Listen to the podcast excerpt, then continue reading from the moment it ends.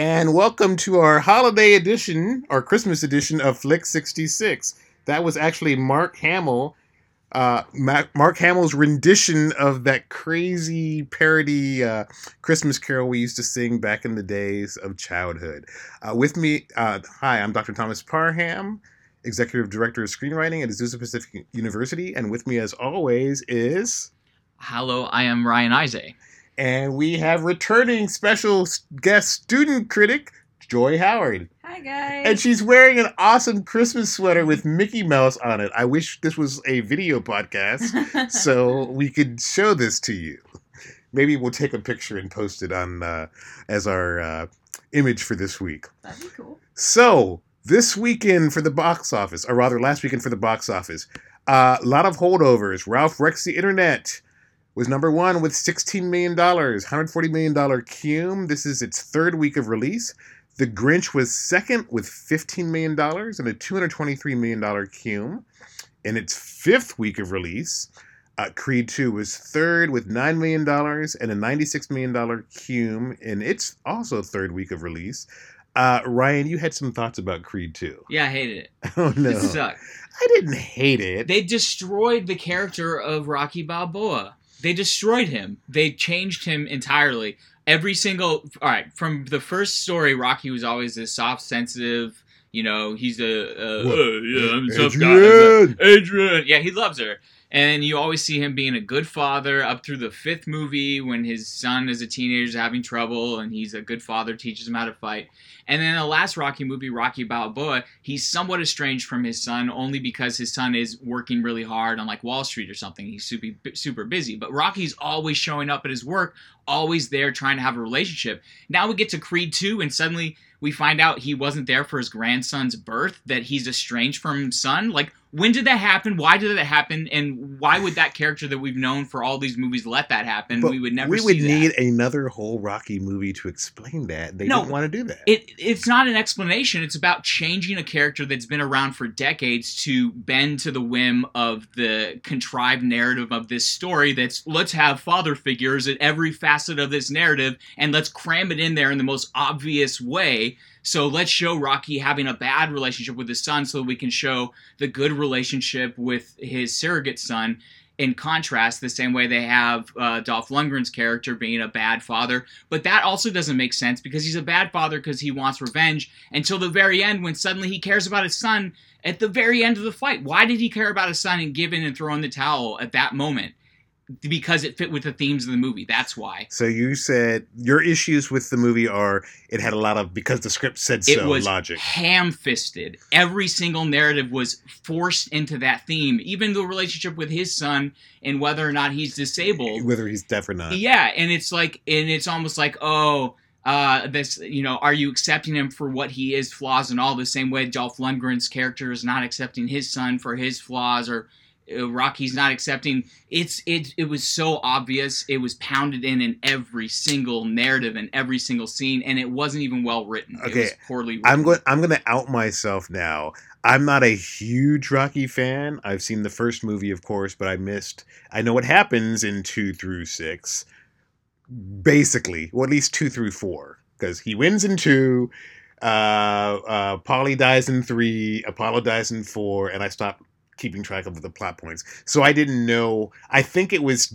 I think it was kind of made for the more casual fan like me, where we didn't know what the events of Rocky Six were, and I think with you know, they, just something went wrong between father and son in between films, yada yada blah blah. That's fine if you want to just completely change a character, but that doesn't explain why every single storyline in that movie is so ham fisted and so obvious. And the dialogue in the opening scene, like I said, is Rocky coming in and describing boxing as an inspirational speech. So you, Hey, you're gonna be so you the think ring. a, a He big part of the the problem is that uh, why can't that Ryan Coogler did not write this one I think a bit. I'm not. or direct it. I'm not just putting it just it. on Ryan Coogler because the last Rocky movie, Rocky Balboa, was good. Well, you know who did have a writing credit in this movie? Sylvester Stallone. yeah among several other people i'm not i'm not saying and I, I- he's not god he he made some crappy rocky movies in between the first and the sixth one uh i just actually i should say between the second and the sixth one because number two is pretty solid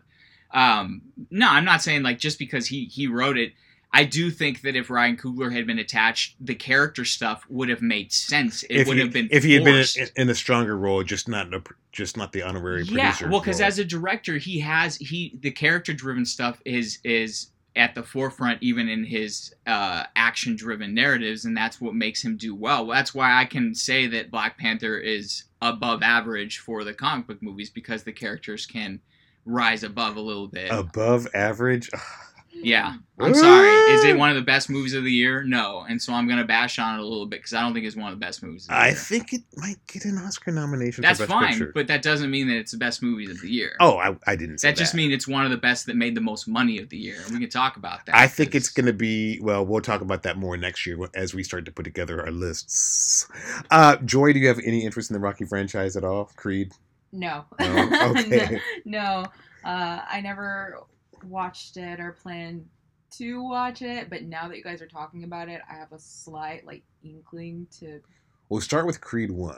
We'll Yeah. give you a clue. And I was thinking like, if I do watch it, do I have to watch No. all the Rocky No. movies And the- before? no. Yeah. You'd be better off not. If you Mhm. watch the first one and the sixth one and then Creed, you'd be fine. You don't even need to watch all those. But and what was with the training sequence in the desert? They're straight up like almost as bad as Rocky Four at that point with the montage training. That reminded me. Some of the soundtrack cues reminded me a little bit of It- the music from and that Rocky is Four. notoriously the worst of them in a almost almost the room. That is a great way. soundtrack to work out to, though, right? I'm sure it is because the movie's all montage sequences. But what is what is We need a hitting s- what montage. is hitting a sledgehammer in the sand gonna do to make him a better fighter that being in a gym won't do? That's just idiotic. I'm sorry. I, I have a question, and please don't attack me uh, for comparing the two or asking this.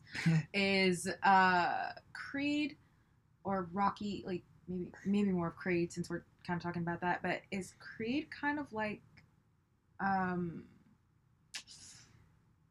oh gosh, why am I blanking out on the name? What is it called?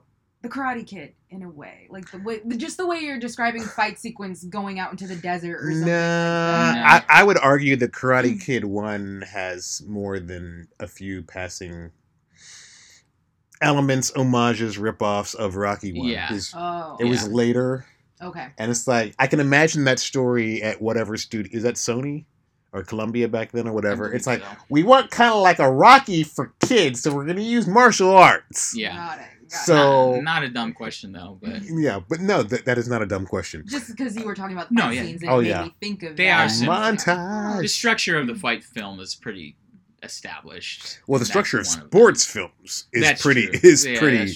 I mean, it's it's got a lot of tr- sports films have very similar tropes. Uh, sports films sequels also have very similar tropes. Uh, Fantastic Beasts 2 was fourth with $29 million, bringing it to a $145 million cume. I haven't seen it yet because I have yet to meet anybody say it was awesome. Because I'm sorry, I loved the Harry Potter books. I like many of the movies, but to turn a reference book into a narrative film and then to announce you're going to make it a five film series just smells of a cash grab. It feels like a cash grab. So, have you two seen it? yes. yes, uh, yes, yes. Joy, let's start with you. Thoughts? I thought it was better than the first one. Okay, that's low praise. I don't mean to be like, you know, stabbing it in there, but um yeah, a lot better than the first one because I felt like the story was um Better? easier to follow and better. Um but I also kind of felt like when I watched it immediately when I was about to walk in, I was like, "Oh crap, should I have rewatched the first one before watching this one again?"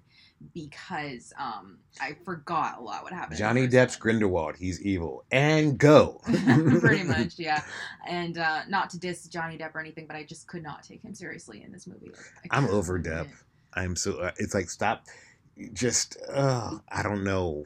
I mean, personal. His personal issues with his ex-wife Amber Heard aside, I'm just like, dude, you're not that interesting. You're not that. Quir- You've been doing the same thing. You've been slumming, doing these weird, quirky mannerisms, caricature things, and I'm like, yeah you know, you maybe need- that's why i felt kind of awkward because i was like okay i feel like i've seen you do this a lot Mhm. and also I feel like he wanted to almost jump on the Harry Potter train and be like, "Hey, I was part of this cool franchise." Well, they offered him the. People were asking for him to be uncast. Really? Yeah, after the stuff with, I mean, he and Amber Heard, who's Mera and Aquaman opening up next weekend. But evidently, after a lot of the allegations hit the press, people were so mad. It's like, oh, you should not. It's like, you're not going to tell a multi billion dollar conglomerate to, you know, change, to reshoot, you know, portions of their, of one of their most lucrative IPs that they've licensed. It doesn't work like that. Sorry, fanboys and fangirls. You, you can't. Uh, there, we will probably have an a, a feature story next year on one of our podcasts talking about toxic fandom because we're starting to get there, especially with some of the stuff that's been going on with Star Wars and Star Trek. It's like some of these fans need to get over themselves. And don't get me wrong, I think he's a great actor. I really do. I just, for Grindelwald or Grindelwald, however you want to say his name, it was awkward for me. Interesting, Ryan. Your take on Fantastic Beast two? Well, I mean, I feel like I have to point out, and I don't want to get into this too much, but blaming it entirely on the fanboys is it, it that was on the wave of the Me Too movement as Mhm. well, where, where accusation was enough. If you're accused of something, that's enough. We don't want you to work. Not to say that that I I just don't. It, it makes me uncomfortable when when when facts are not the most important thing. When And- when the just the opinions of people that are getting pieces of news secondhand. and I'm sure the that ex spouses have no ulterior motives or axes to grind when they attack each other in the press. yeah, I mean, it's just it, it's it's it's an uncomfortable thing because like as a man, I don't want to say like you know oh let's not believe everything when every time a woman says, but at the same time, it's like women are human too, and humans lie, and we can't just trust that there aren't ulterior motives to not to every situation obviously and i mean we're getting into it more but obviously when there's someone that has like multiple accusations then you start to go okay wait a minute. Let's take a look at this more carefully. But it, it was just weird that he was accused of something it was you know marital disputes happen all the time hmm and people don't lose their jobs But over it but usually when marital disputes happen, they're not between two. You know, a exactly an Oscar nominated movie star and his his you know ex wife and up and coming Exactly. wannabe movie star. Uh, speaking, I, I forgot to put this on the rundown, but speaking of Me Too, you know who whose goose is whose proverbial goose is cooked? Les Moonves. Because as the investigations are going on into his conduct at CBS, oh my gosh, it's bad. I mean, it's bad enough that he is probably not getting a golden parachute because there was fraud and deception on terms. Uh, I mean, basically, he he was basically bribing people to cover up his misconduct, and it's not looking good. Uh, evidently, I just read glimpsed at a headline today that Cybill Shepherd has been named as one of his victims, one of his potential victims that he harassed. It's like ooh, Yeah. and it's just yikes. But the, the problem is that, and you know, with him and with the Weinstein thing, is you know when you've got decades of allegations and people coming forward Mhm. with proof of payoffs that and whatnot, it's not going away. So we yeah, saw it over. I mean, how long did it take for uh, Bill Cosby? Oh my god. We saw it eventually. See, and that those are the people that like it. It the wave it doesn't matter. Like I said, there's a wave of the Me Too movement. It, it- even if that crashes, those people because of all the people, they're still gonna go down. But the ones like Johnny Depp.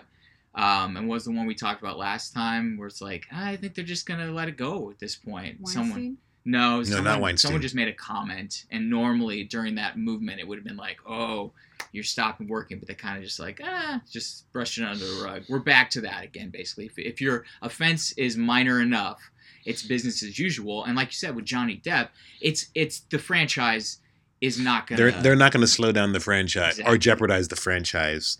Um, uh, number fifth last weekend was Bohemian Rhapsody, and it's made 173 million dollars total. It did not cost anywhere near. I think it cost the the production budget was like 50 60 million dollars, but it was fifth with six million dollars. So it's it's rocking uh, literally at the box office. Um, So moving into the news, this is crazy. Disney, the Walt Disney Company, has crossed the six billion with a B dollar in box office grosses worldwide. And Mary Poppins Returns doesn't open until next week. So there's a strong possibility it'll be $7 billion worldwide for the year. Crazy. I was talking to a friend of mine at the gym this morning who's a marketing exec at uh, Disney in Burbank. Um, yeah, have you? I mean, the buzz between for Mary Poppins Return seems to be completely effusive. Have, I haven't heard really anything bad about it. I I haven't either, but uh, there's talk of why it's not getting music nominations. So apparently the music's not impressing. Oh, that's interesting. Well, the thing is, the Sherman Brothers, though. yeah. I mean, to I, I look forward to seeing it. I was crazy about Mary Poppins when I was a kid. I just Mhm. had had the Disney album and memorized it, and but um, I think uh, one of the biggest things that I think is cool is Dick Van Dyke. In uh, what is he, ninety or ninety one? But as a nonagenarian, dude still got it. And there's a scene in the movie where he jumps on the desk and dances, and you know he did not need help getting on the desk and blew everybody away. Mm. Um, evidently, Emily Blunt is good and is comparable with Julie Andrews' performance, although I don't know if she'll win the Oscar like Julie Andrews did. Although there's speculation that one of the reasons Julie got that Oscar is because the studios wouldn't let her be in the, the film version of My Fair Lady. They cast Audrey Hepburn, who did not sing. so, but I do, I'm a fan of Emily Blunt, and uh, I look forward to seeing it. So, yeah, the Sherman Brothers were. Oh, by the way, there's a great documentary about the Sherman Brothers. I can't remember the name of it. Have you seen it? It's really interesting because, like, in their later years, they were feuding Mm. and they like lived basically in the same neighborhood and had like next to no relationship. I think they reconciled before one of them passed. I don't know if both of them are dead now, but they did win the Oscar for Chim Chim Cheree, which is a great song. But yeah, I'm looking forward to that, and it opens next Wednesday, and then Aqua Bra, I mean Aquaman opens on Friday.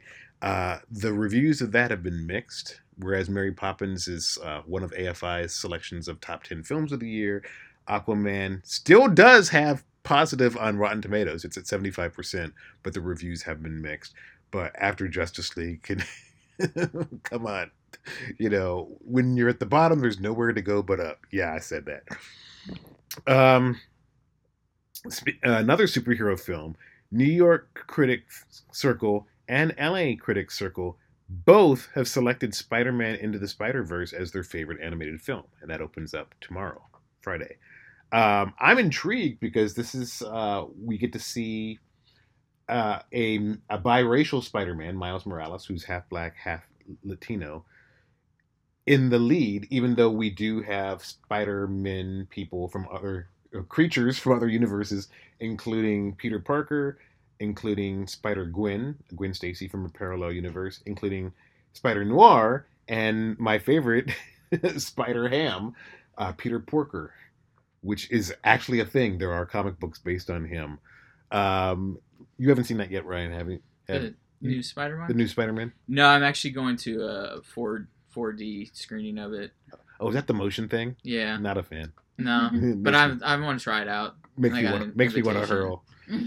Yeah, I'm I'm I'm intrigued that I mean, for the New York critics and LA critics to say this is the best animated film of the year in a year where we have Ralph Rex the Internet, as well as Incredibles too. See, I was gonna say it's, it's been a really weak year for animation for me. Didn't I like- didn't like I did not like Incredibles 2. I did not. Or Ralph. I haven't seen Ralph Rex the Internet yet, but I, I can't imagine the first one did not impress me enough to where I'm like. gonna be oh, blown Oh, interesting. Boy, you're just like Debbie Downer dude today. Sorry. I mean, there's been years where I've really liked the animated films. This is not one of them. I've just felt they've been derivative cash grabs. I, I'll be fascinated. Uh, I mean, a, I'll see this because I'm a geek. B, because when I was a kid, you know, growing up as a black kid, to see somebody who looks like me, who's also Spider Man, awesome. But um, I'm intrigued that, that the critics like it that much. So, From what I understand, it's the style of it. It's one of the films that that that needs to be seen in 3D because of the way it's shot. It's like a, a living comic book. Oh, so interesting. to, to see the That makes sense. the levels like um separated, the Mhm. planes separated, it's it's necessary to see it in 3D. That's what I've been been reading. Cool. Um, so yeah, the visual style I think is and the motion of the camera is what's impressing people.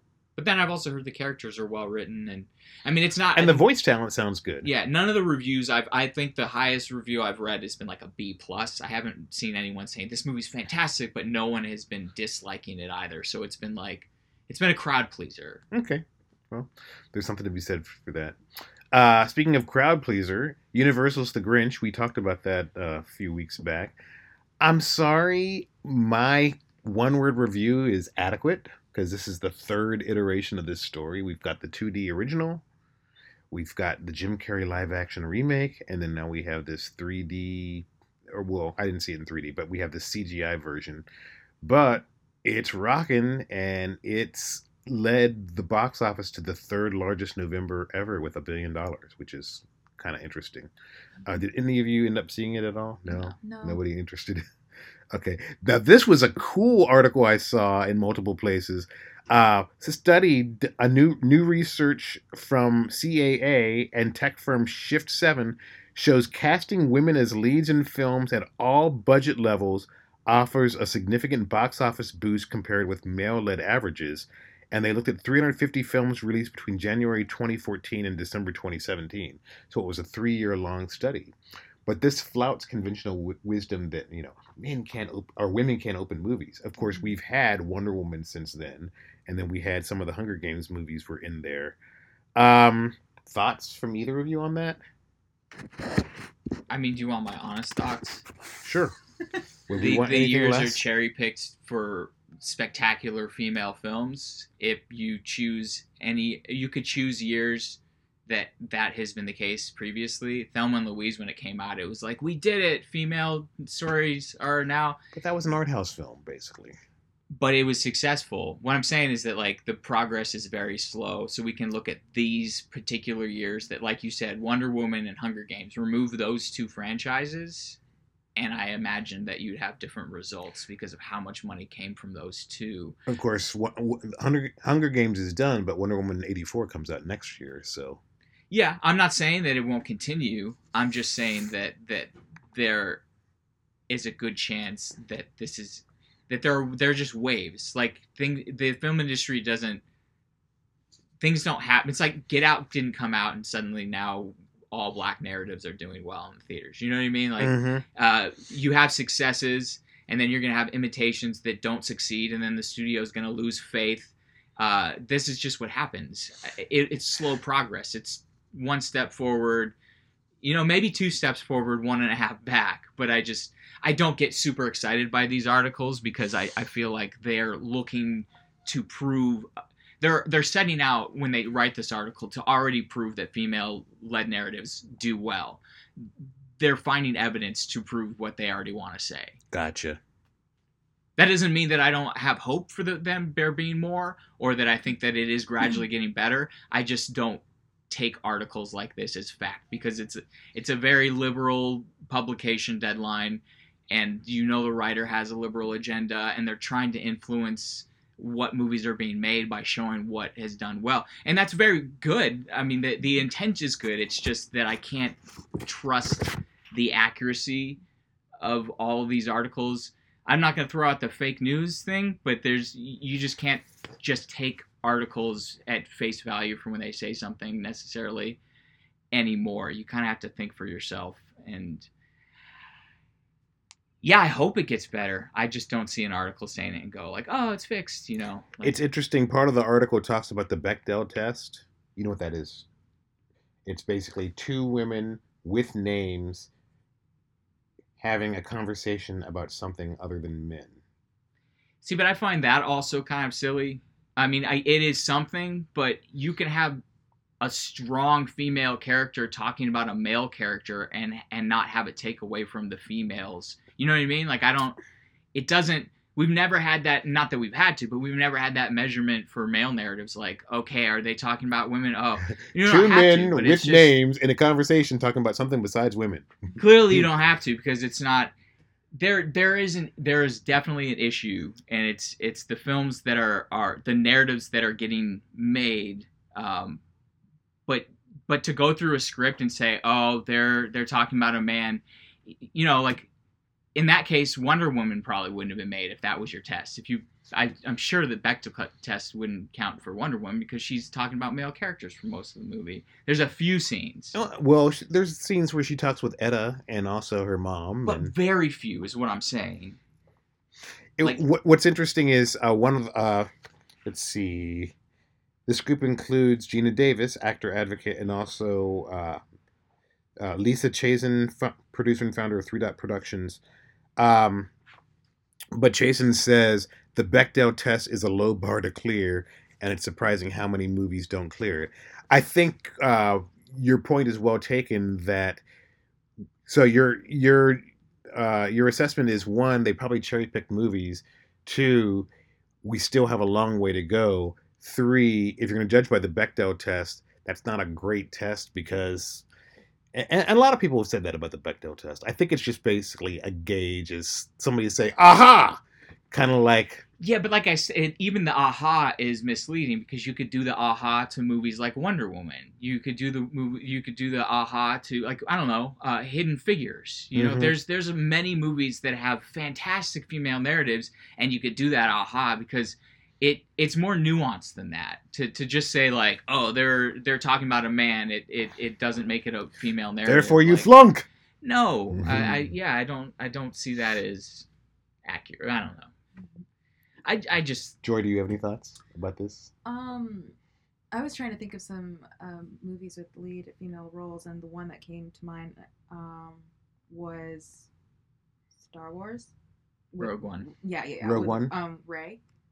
Oh no, that's uh, episode Hmm. episode seven and eight. As you can see, I haven't watched them in a while, but um, yeah, that was coming to mind, and I was like, oh, well, didn't that do pretty good? Like, well, then again, it's Star Wars, so it's probably gonna do good. Solo. Um, okay, well, maybe maybe that one didn't do so well, but um, because Rey was like such a powerful powerful figure, um, like I'm just wondering, like, would you say that was like an aha kind of moment, or like, I don't know. Some people would some people would counter argue, well, that's an existing franchise.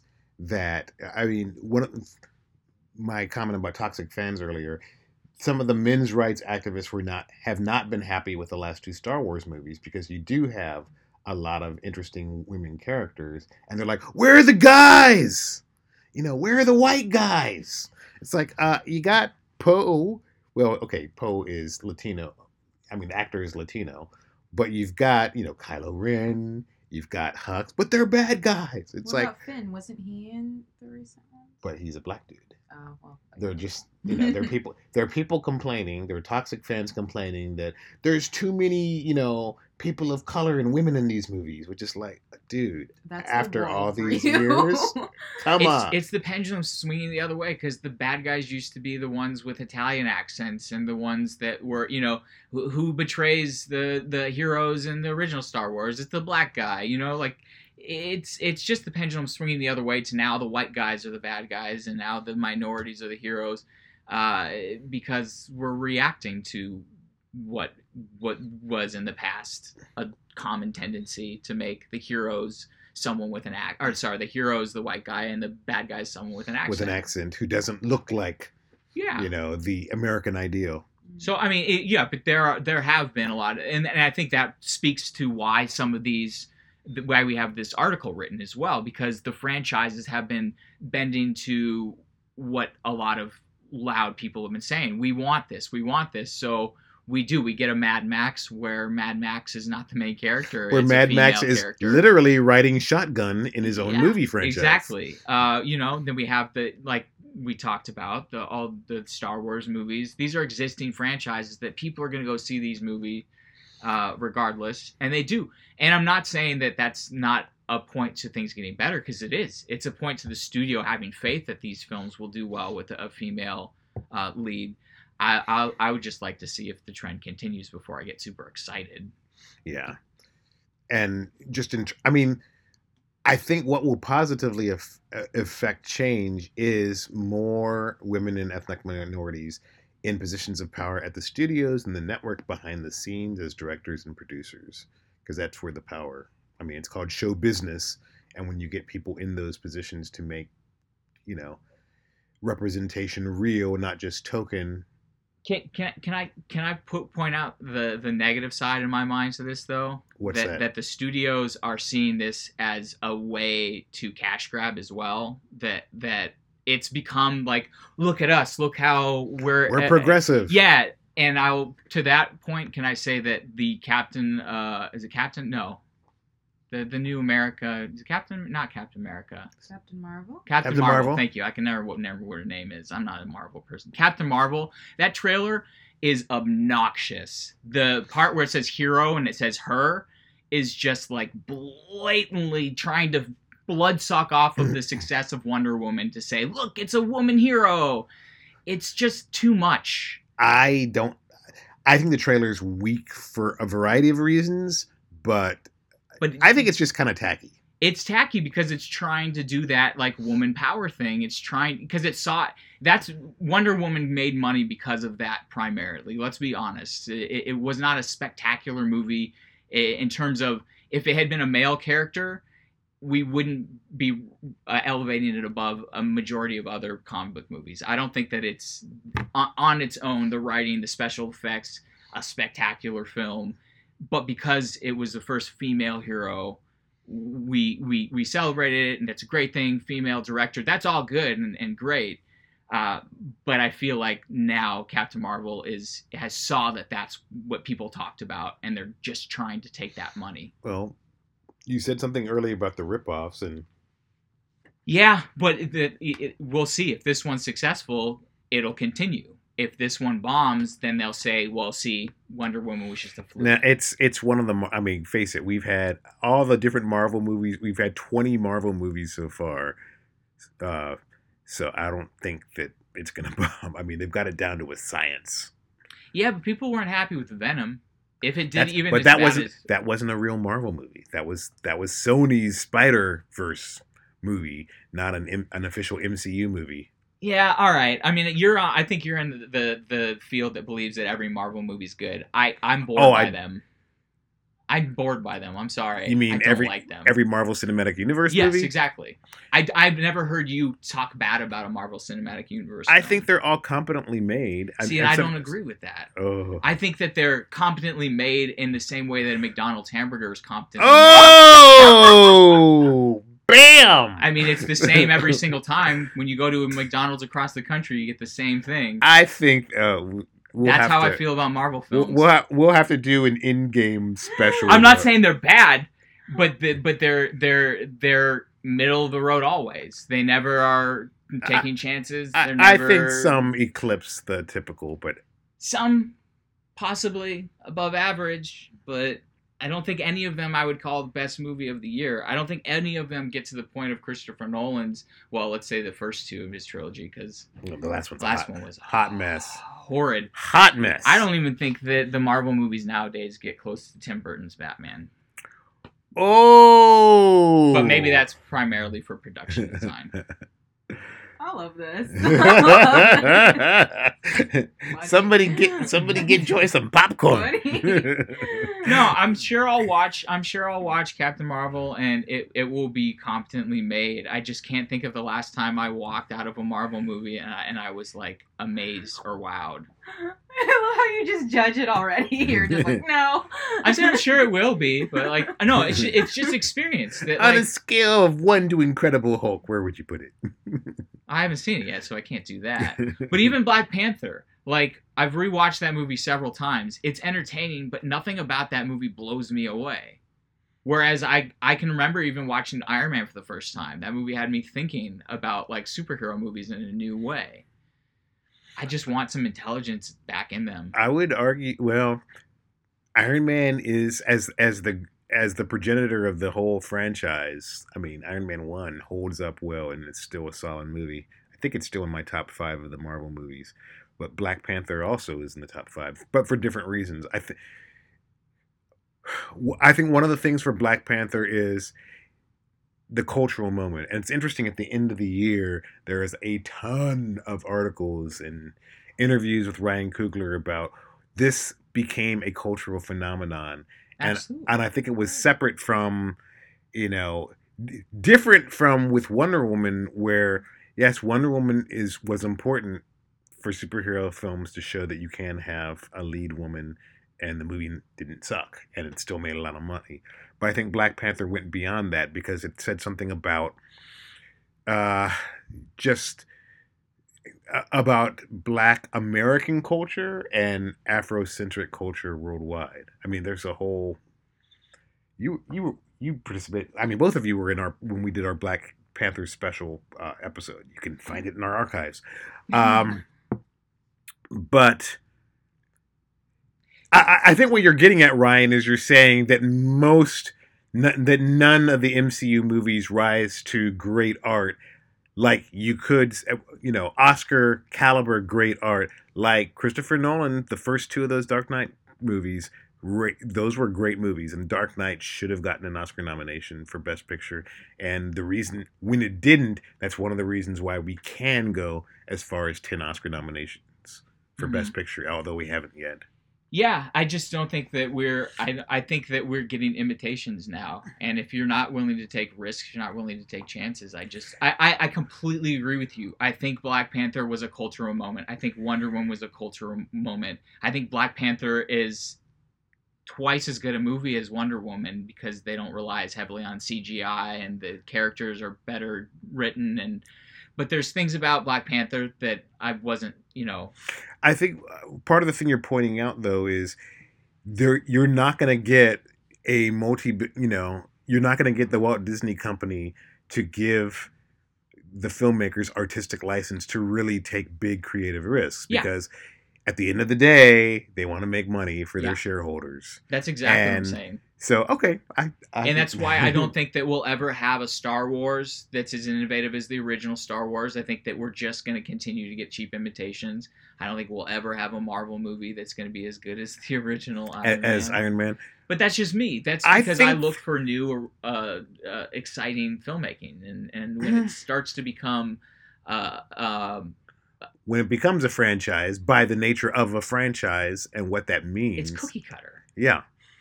Well, I would I would counter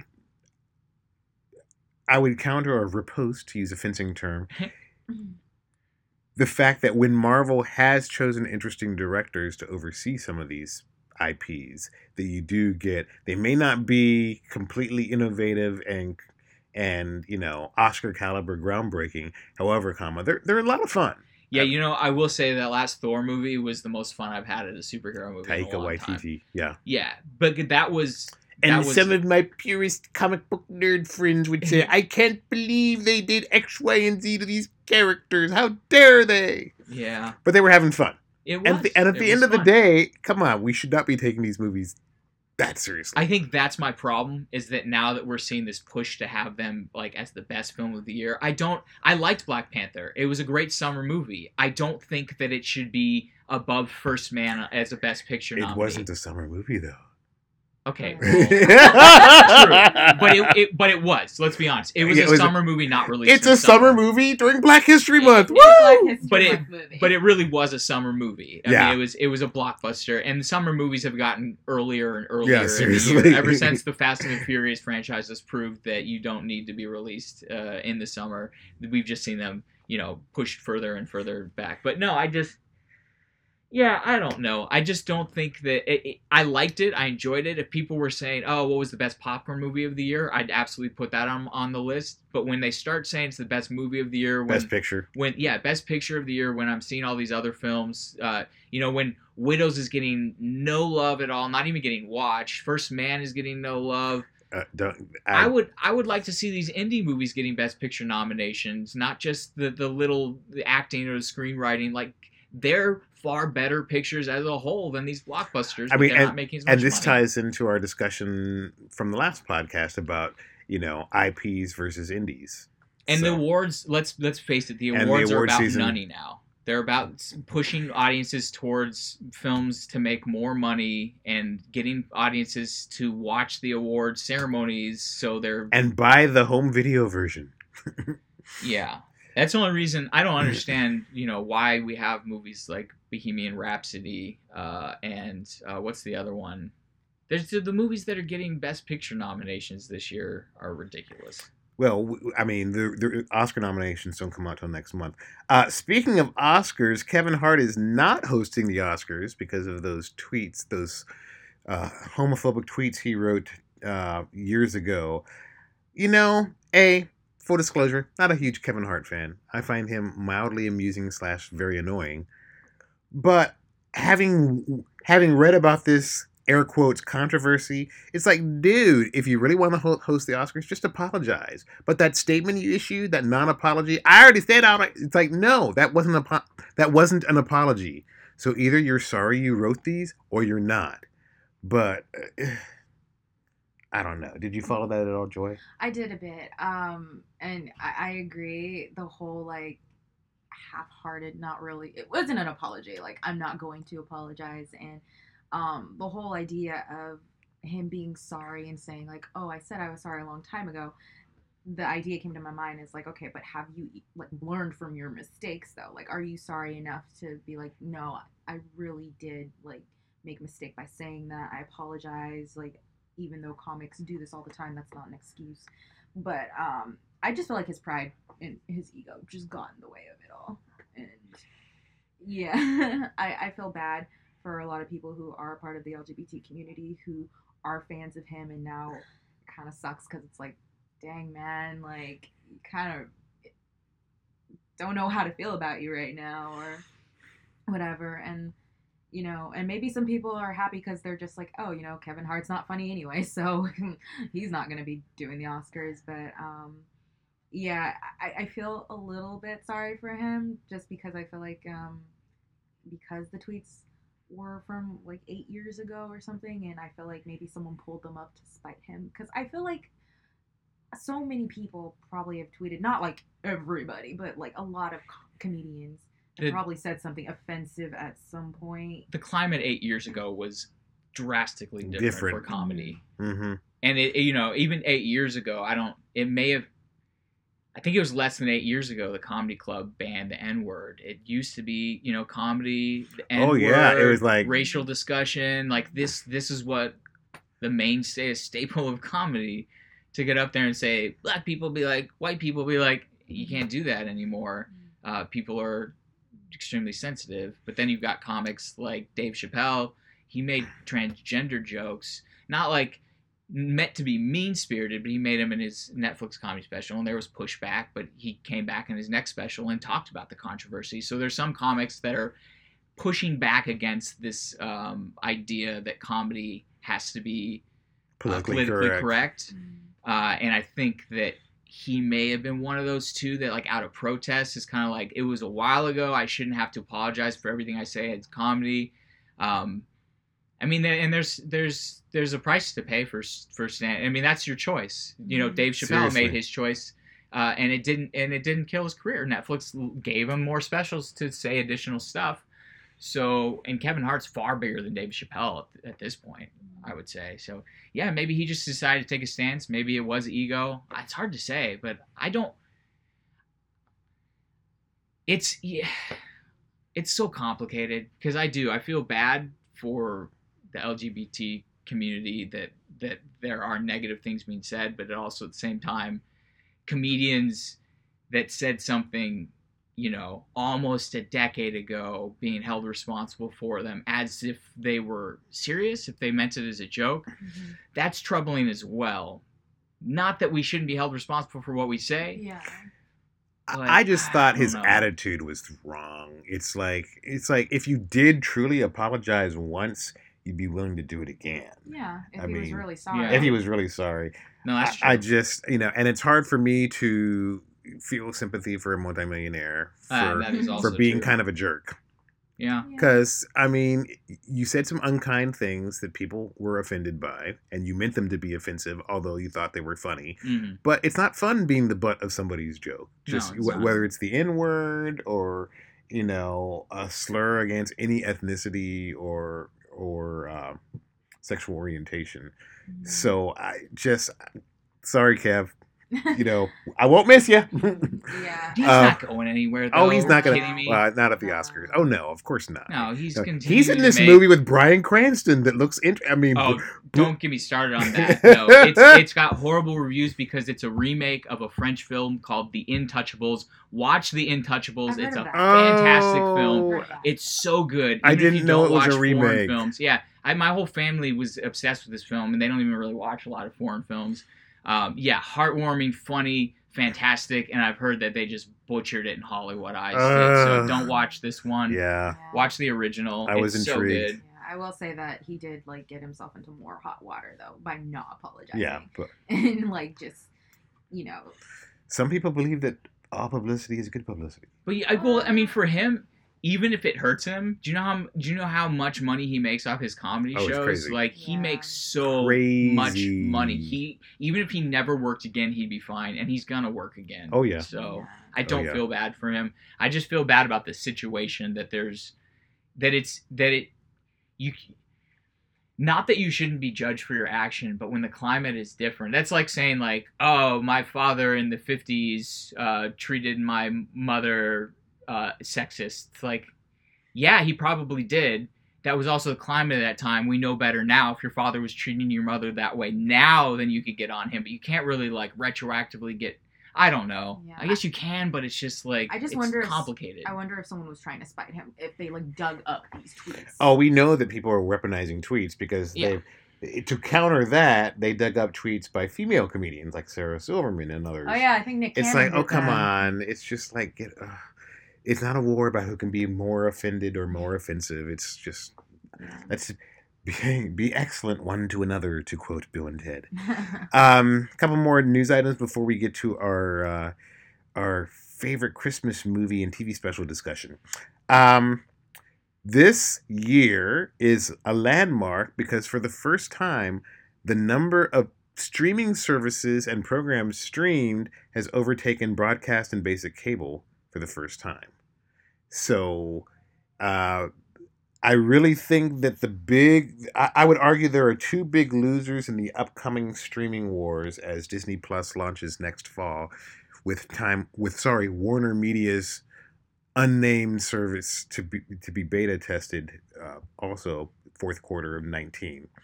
The big losers are going to be the networks and the cable slash satellite companies because people aren't watching network fare the way they used to period or at all and people are more dependent on streaming services for programs and with with Disney and Apple and Netflix and Hulu I mean the market's going to be saturated pretty soon and there's people are going to say why should I subscribe to cable or satellite when I can just subscribe to these services and watch those shows later when they go into reruns or watch them with my off-air antenna. Yeah, I was gonna say I know a lot of people that still watch network television when it's released on Netflix Mm-hmm. because it's far easier. You can binge watch it. You can- you don't have to worry about commercials or uh, you know knowing what time it is each week or remembering what happened the previous. It's just simpler. We've come to a simpler age of binge watching, Yes. which is how I always my, enjoy. my, I'm going to give a shout out to my friends uh, Jason Inman and Ashley Victoria Robinson. They're comic book writers. But uh, she is starting a Fringe binge. She's binging the uh, Fox series Fringe, which is a lot of fun. Uh, if you haven't seen it, it's uh, That's a good series. it's crazy. It's it's start the the start is slow, but once they get into the arcs of the the parallel worlds and A little too episodic, like Freak of the Week for the first season. the first season until, until you get toward the end, and then it starts. and then it just takes off like a rocket. Yeah, it so feels like Lost if Lost actually knew where it was going. yeah, if Lost didn't self destruct. Uh, so uh, so you may want to do a fringe binge over the holidays. So that's a recommendation from us. Uh, last word from news, and then we'll get to our Christmas discuss- Christmas media discussion. Uh, Disney Plus has added Giancarlo Esposito, Werner Herzog, and Carl Weathers to the cast of the Mandalorian Star Wars spin-off series, with Pedro Pascal in the lead. So that's crazy. I mean, you've got an acclaimed Emmy winning or Emmy nominated actor, a uh, an acclaimed filmmaker, and Carl Weathers He's uh, won an Oscar, hasn't he? has uh, Herzog. Thought he would have. He might have. For uh, documentary. He might have for Doc. Um, and Carl Weathers, who was the original, who was Apollo Creed in the first four Rocky films. So that's an eclectic cast, but color me intrigued because you don't usually think of Esposito, Herzog, and Weathers in the same breath. Oh no, just nominated. Yeah, he's Oscar nominee. Okay, um, our feature story. It's December. We're a couple of weeks away from Christmas. What are y'all's favorite Christmas movies and TV specials? Uh, Ryan or Joy, who wants to go first? Christmas movie. I'll go first. Um, I have a few favorite Christmas movies. That's fine. Uh, I love all the Grinches. Like, not all of them. Not, the, not I haven't seen the new one yet, so I can't count that. So both Grinches, the cartoon, The original cartoon. Yeah, and the Jim Carrey version. Okay. And and um, of course, Elf. Everybody loves Elf. Elf is awesome. And um, National Lampoon's Christmas. Vacation. Yes, I love that. I love them. Um, and favorite TV specials, of course, is uh, Merry Christmas, Charlie Brown, and Rudolph the Red-Nosed Reindeer. Charlie Brown Christmas. There you go. Sorry, Merry. It's just one of the quotes they say in the show. But um, yeah, almost all those little like animated. Uh, Oh, the stop motion. yes. So short- Rudolph, Rudolph. and and even the regular cartoon ones like um, Frosty the Snowman and mhm. yeah, those are really good. Just nostalgia hitting me right now. But I love them. I love them to death. how about you, Ryan? Um, Die Hard. Oh my god. No, I uh, I I'm uh, I don't know. I prefer Nightmare Before Christmas, Christmas time than Halloween. So for me, that's a Christmas movie. oh, interesting. Um, I do. Elf. Fascinating. I think Elf is a modern classic. Elf sure. is a modern once classic. once you see like the opening credits with the you know stop motion and all that, I'm like, all right, this is a classic. Would Mhm. would it be safe to say that even though Jon Favreau had a decent, you know, kind of like ind- he had in, indie street cred as a director before Elf, Elf was kind of what put him on the studio spotlight. It's like Well, this dude's going places. I believe it was Zathura before that. Zathura? Zathura wasn't that before that? Yeah, but nobody saw that. I did. Yeah, but it was his, it- that was his first studio. No, but this and is- it proved this- that he could make a family entertainment. But this is the Elf would be the thing that really put him on the map, though. I would- that's what made money, but I think that that the Zathura proved that he could do a studio film, a large Yeah. budget studio film. Because if you look at where he is now, he's pretty big. yeah, no, it went from it went from Elf to to Iron Man, wasn't it? Pretty much. Um, and then he did the Cowboys and Aliens when you're Oh, like, oh, don't go, boy. don't get me started. Yeah, Everybody has an off day. no, his two indies got him that the Zathura franchise, and then that from that proved that he could do Elf, which is actually I think I would say that because he, Zathura was then proving not only I could do a studio film, but I could do a franchise film because he's continuing. I mean, albeit a, a, a huge gap, but it was a Jumanji follow up. Oh yeah, yeah, that's right. That's right. Um, but other Christmas movies, what else is there? Um, I mean, I'm a huge fan of as much as everyone likes It's a Wonderful Life. I'm a huge fan of The Shop Around the Corner, Mm. which is everyone knows as You've Got Mail. They remade that as You've Got Mail, but it's far better. Jimmy Stewart, you know, uh, it's it was I think it was actually it was 1940 and It's a Wonderful Life is 1946. So before 1946, this iconic Christmas movie made Shop Around the Corner, which was a Christmas film. And for some of for the musical theater geeks out there, She Loves Me is a musical adaptation of The Shop Around the Corner, Oh, I didn't know that. Which is a terrific Christmas musical play.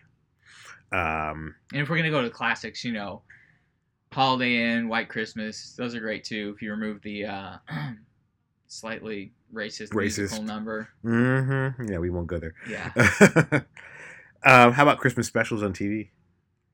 yeah, I like the stop motion ones. Um, I like the Rudolph, um, uh, the Charlie Brown. Those two are my favorite. I do like Grinch. Um, the Mickey Christmas Carol I enjoy as well. You know what I just forgot about? What? I, I haven't seen it in a long time, but Home Alone. That's a Christmas movie. Yeah, it is. I forgot all about that. for uh for movies i would say uh it's a wonderful life one of the things that's fascinating i didn't grow up with it's a wonderful life i didn't see it till i was uh probably in graduate school uh but it's dark i mean people forget how dark i mean the dude's gonna commit suicide Mhm. and then taking a, it's kind of a twist on what dickens does in a christmas carol Yeah. he gets to see what the world would be like without him. But man, it's like, whoa. That's the thing that always intrigued me, probably because I came to it late in life. Um, but that's a classic. And uh, The Muppet Christmas Carol I thought of that just when you said is one of my faves, uh, especially because that's the first movie they made after Jim Henson passed. Mhm. So uh, when the Tiny Tim scene comes along, in Ghost of Christmas Yet to, Yet to Come comes along, and they're talking about Tiny Tim, Mhm. some of some some Muppet files think of that as a world without Jim Henson. uh. The Mr. Magoo Christmas. Oh, you uh, the I'm over a Christmas Carol adaptations. I think we've done almost every iteration we need to do. Let's have no more of them Mhm. because unless you're bringing something new to the party, I was so disappointed in Scrooged when it came out because you have the lead of Ghostbusters and some people evidently nominally involved with Ghostbusters, but they didn't have the writers of Ghostbusters because it's not that funny. It's just I thought it was the, the best thing about the movie for me is uh, Annie Lennox's cover of "Put a Little Love in Your Hearts" at the end of the movie, but I was just disappointed. Uh, I mean, the Muppets have done it. The Disney characters have done it. Uh, Blackadder has done it in hilarious style. Scrooge turns out to be a good person, and the visitations make him a terrible person. Uh, but I, and almost every television sitcom does a version of that, or It's a Wonderful Life. It's like, please be creative. Think of your own Christmas stuff to do. Uh, for Christmas specials, uh, obviously the ones you've mentioned, Charlie Brown Christmas, Hark the Herald Angels Sing was one of my favorite hymns, Christmas carols for a long time because of Linus. Uh, Rudolph, I don't care what all these haters are, you know, the revisionist history of it's not politically correct. It's like, dude, it's the island of misfit toys. Get over yourselves. What's? Oh, people are complaining about Rudolph because of how he's treated and ostracized. It's like, oh my gosh, people need to get over themselves. Seriously, if you Google Rudolph and controversy, there's controversy. It's just like I'm confused. that because he's being bullied. because he's being bullied and some people are, you know, people are imposing present day values on this timeless But it doesn't Christmas encourage classic. bullying. I know, but It's a- people still think, oh, is it right for him to go back and do this after the way they've treated? It's like, Oh, people are complaining that because he goes back to. Mhm. Um, so to he's help. forgiving and Because he's forgiving be and- yeah, today's it's- society. I'm not saying it makes sense. I'm just getting tired of people trying to deconstruct, you know, kind of like Elf. As as I love Elf, it's a charming movie. The do the the Will Ferrell, uh, I can't think of it. Zooey Deschanel duet, "A Baby It's Mhm. Cold Yeah, Outside," I've and now as there's this whole controversy about that song. It's Uh, like it's a song about rave.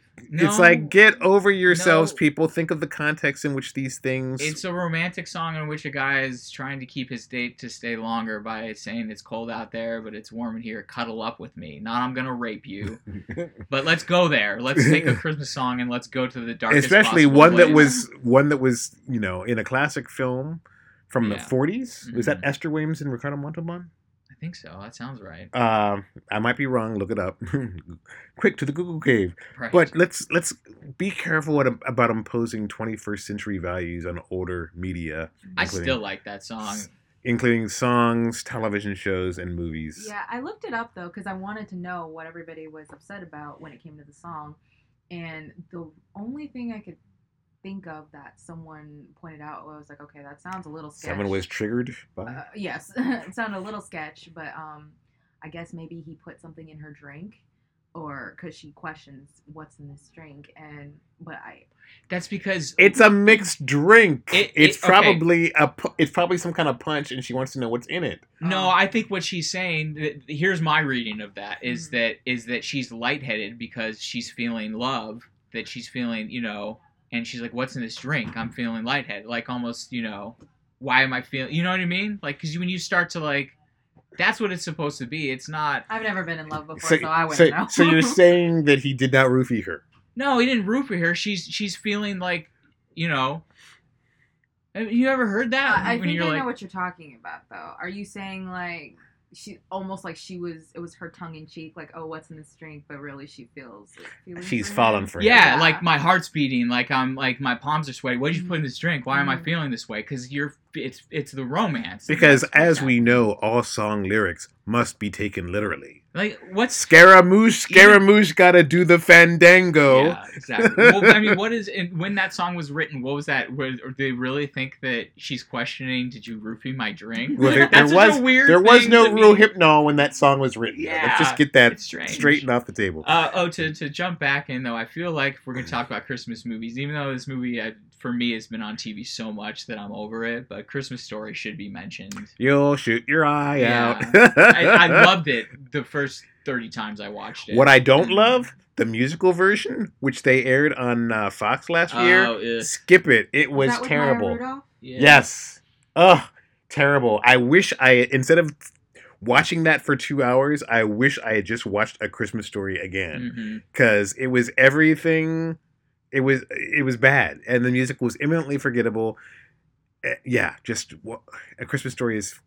Oh, fun fact! Do you know what the book, the book of uh, Jean Shepherd's uh, childhood reminiscences is called? That Christmas story was taken from. Great title. In God we trust, all others pay cash. Oh my God. All right.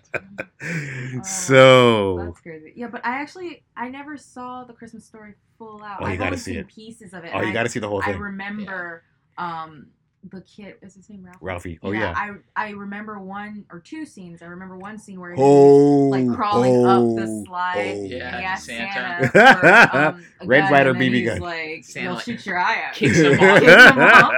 And I think, Yeah. I think there was one scene where he did get the gun Mhm. and he. That's the. Eddie almost Alba shoots his eye out. Yeah. Spoiler like, alert. almost- I was like, oh, that sucks. He really did. He lies Uh, and covers for it though. yeah, no, it's a great movie. It's just it's just on TV non. Oh, well, I think TNT actually does a Mhm. 24 hour marathon Yeah. where they play it back to back to back for an entire day. which I'm is it's awesome. on Netflix yet, or like they might have it has kept. been. I'm sure. Yeah. I've seen it on there before. Um, yeah. And then if we're gonna talk about, if we're gonna bring back the the discussion of romance songs, um, romance in Christmas movies, there's Love Actually. Oh. what? I don't hate Love Actually. It bothers me when the people shooting the the pornography thing that they show body parts because Yeah. it would be so much better if they did an Austin Powers where they strategically cover the body That's parts because I just thought it was It And- could have been PG thirteen too. yeah didn't it could have been PG thirteen. but there there's a lot I like about the movie there's There's there's things that bother me about it too, like There's- the yeah. the uh, uh, prime Uh, minister. the prime minister- uh, her, his love interest. They make fun of her for being overweight, and she's like uh, maybe five pounds over what's you know Hollywood Hollywood average. average. Uh, and they call her like fat throughout the movie, like multiple. I also- I've Annoying. never seen it. the uh, the Uh, scene where the scene where it. Hugh Grant tells off is it Billy Bob Thornton yeah, the American president. who's supposed to be like a Bush type Mhm, clone. Yeah, That that scene. eh, all of the American stuff's awful because when then they go, the British characters go to America and there's just like these like uh large-breasted women waiting there to like sleep with them. And that's their idea of America. It's there's some weird depictions of America. and- yeah, But there's also some fantastic things in the film too. The, yeah. It's it's a mixed bag. Fantastic things and where to find them. Yeah. well, thank y'all for joining us. Thanks And having I us. hope that uh, everyone has a Merry Christmas and a Happy New Year. Bye, Joy. Bye, Rye. Bye. Hi. Merry Christmas out there in podcast land.